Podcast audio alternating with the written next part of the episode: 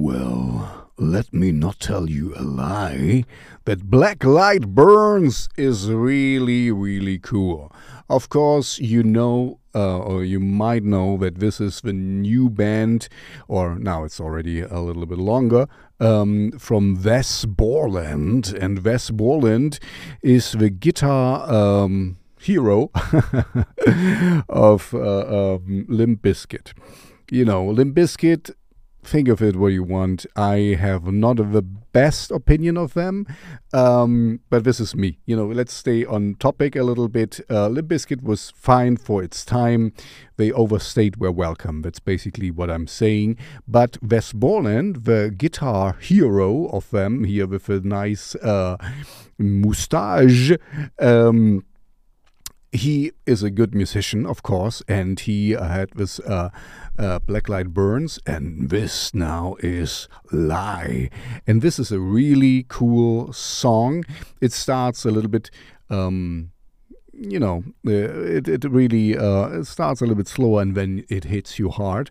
Um, this guy can, of course, play guitar. You know, he's a good guitar player. And also with um, Limp Bizkit, you could hear that. And uh, here he can, you know, do get the full justice he deserves.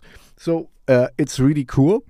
Um, it's heavy. It's it's not so much um, fr- from the tone I think it fits very well into my um, oeuvre, you know, in my usual um, things. It's not industrial metal. It's not gothic rock, and of course not dark wave.